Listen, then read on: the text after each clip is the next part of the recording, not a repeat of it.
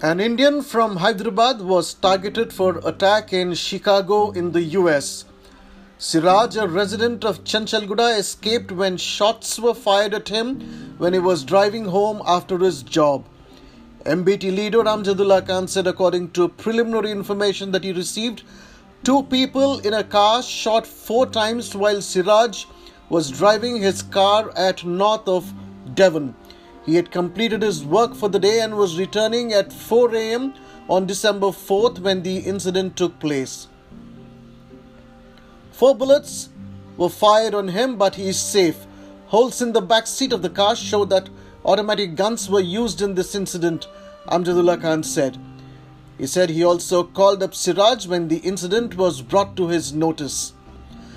Khan also brought the matter to the notice of Union External Affairs Minister Subrahmanyam Jaishankar, Indian ambassador to the US, and Indian Consulate General in Chicago and requested them to take up the matter with US government authorities.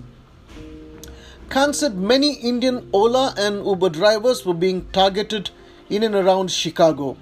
Culprits in the instance of Siraj and other cases have also not been identified so far, he said in a letter to them. Though the incident took place on December 4th, the matter came to light only on December 18th as Syed Siraj Mehdi hesitated to disclose it to his parents who live at Chanchalguda in Hyderabad. Syed Abul Hassan, the father of Siraj Mehdi, told TOI that they had come to know about the incident only through Amjadullah Khan, who had information about it. We were concerned for his safety. We want the government to take interest in the case, Hassan said. He said when they asked his son about the incident, he explained it to them. Earlier, when once or twice that he called after the incident, he hardly spoke to his parents about it.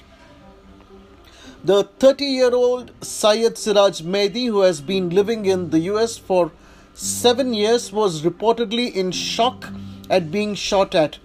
He stayed back in his room in the suburbs of Chicago until some friends went and spoke to him. He was dazed at the incident, his mother said. He was reportedly returning home when two cars tried to make him park his car to the left, but Siraj switched on the indicators to the right and evaded them. That is when the shots were fired by the culprits from their weapons.